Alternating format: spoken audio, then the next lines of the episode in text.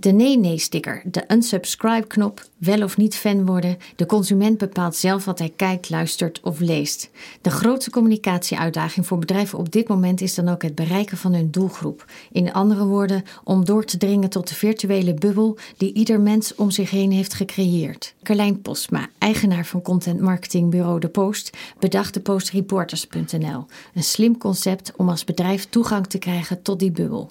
Carlijn, welkom. Dankjewel. Laten we bij die virtuele bubbel beginnen. Hoe ziet dat eruit? Wat is dat dan precies? Een virtuele bubbel is eigenlijk een afspiegeling van je interesses, ehm, maar dan uh, gecreëerd door jezelf. Dus het gaat erom, um, als ik, ik, ben, ik ben veel online. Uh, online bepaal ik zelf welke informatie ik tot mij neem.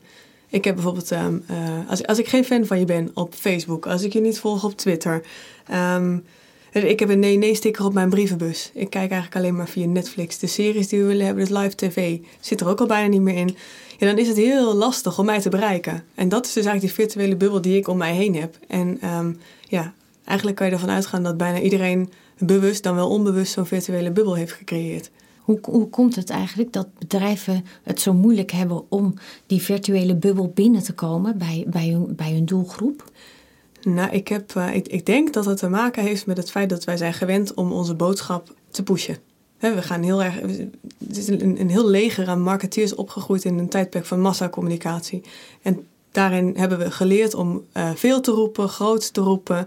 Um, en onze boodschap uh, te pushen, zeg maar, bij, bij de doelgroep.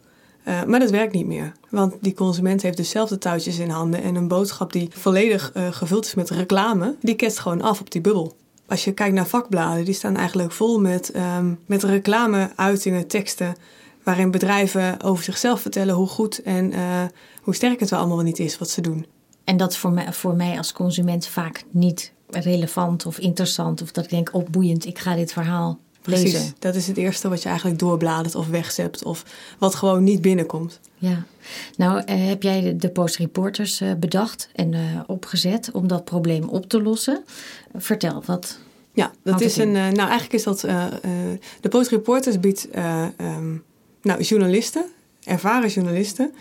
Um, en content formats. Dat zijn eigenlijk twee, twee dingen die je daar kunt, kunt, kunt kiezen.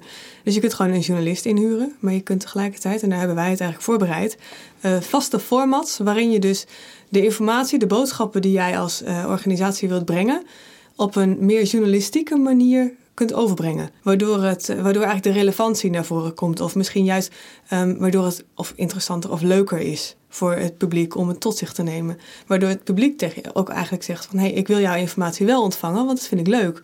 Of hé, hey, dat is net, net voor mij heel interessant. En noem daar eens een voorbeeld van. Wat moet ik me daarbij voorstellen? Van zo'n content format bedoel je? Ja.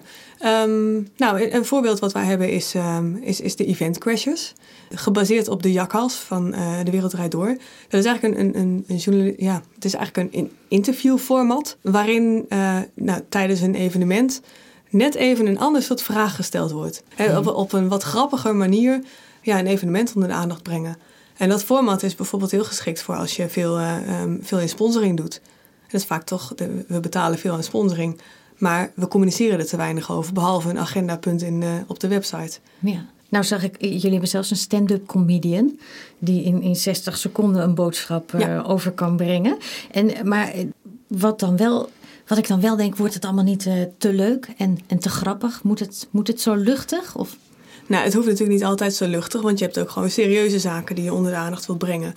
Um, maar ook daarvoor hebben we formats ontwikkeld. En we zijn nog lang niet klaar met het ontwikkelen van formats overigens. Eentje daarvan is bijvoorbeeld uh, de wandeling. dan ga je met een journalist uh, en haar hond ga je wandelen. En dan kom je nou, toch, toch door wat, wat scherpere vragen um, op, op een veel inhoudelijker artikel uit dan, um, dan wanneer je een tekstschrijver op pad stuurt bijvoorbeeld. Ja. maar we hebben ook de jargonist.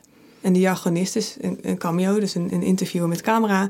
En die gaat op zoek naar de betekenis van een woord. Kiezen we een woord uit wat gewoon veel gebruikt wordt, maar wat eigenlijk nou, wel eens wat uh, nadere toelichting mag krijgen. Of omdat mensen die begrijpen, of omdat het ja, echt puur als jargon ook geaccepteerd is. Ja. Uh, dus daarmee breng je um, een inhoudelijke toelichting. Um, met een ludieke twist wel weer. Even ja. van, ja. ja, maar toch met een inhoudelijke boodschap. Maar ook, nou ja, nog eentje, de fact-checker. Daar kan je echt een heel um, een heel inhoudelijke eh, stelling of een feit kun je laten checken door een journalist. Ja. En dat is gebaseerd op, op een uh, format, of, of, eigenlijk een rubriek uit NRC Next, waarin ze ook een stelling of een feit checken. En het wordt dan aangegeven, is het waar? Is het half waar? Is het niet waar? En de journalist die deze, um, dit fact checkt, die, eh, die, die komt dan ook met een conclusie. Ja, dus jullie hebben eigenlijk allemaal verschillende manieren en formats bedacht om uh, informatie op een leuke, interessante manier over te brengen. Ja. Jullie gebruiken daar journalisten voor. Waarom is dat? Ja, een journalist um, weet te schrijven voor publiek. En weet publiek aan zich te binden. En dat is weer wat anders dan wanneer een, nou ja, niet om ze tekort te doen, maar om een tekstschrijver te vragen om een tekst over jou of voor jou te schrijven. En want dan, dan krijg je toch heel vaak dat hij moet gaan uh, testen bij jou: is dit wel wat je wilt vertellen? Terwijl een journalist vraagt: is dit wat je publiek wil weten of wil horen, wat relevant voor hen is? En dat is de reden dat wij werken met journalisten. Ja, een totaal andere, andere insteek. Is het ook een nieuwe vorm van journalistiek? Ik, ik weet, veel, de journalistiek heeft het moeilijk ook om publiek eh, te vinden die wil betalen voor. Ja, daar komt het wel op neer. Dit is, uh, dit is eigenlijk een nieuwe um, plek waar ook journalisten betaald werk kunnen doen.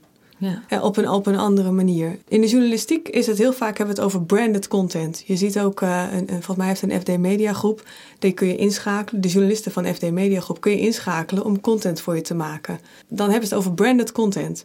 En deze benadering van de Post Reports is net weer anders. Want branded content vind ik eigenlijk, vergelijk ik vaak met um, een relevant artikel, maar dan doorspekt met name droppings. Onnodig.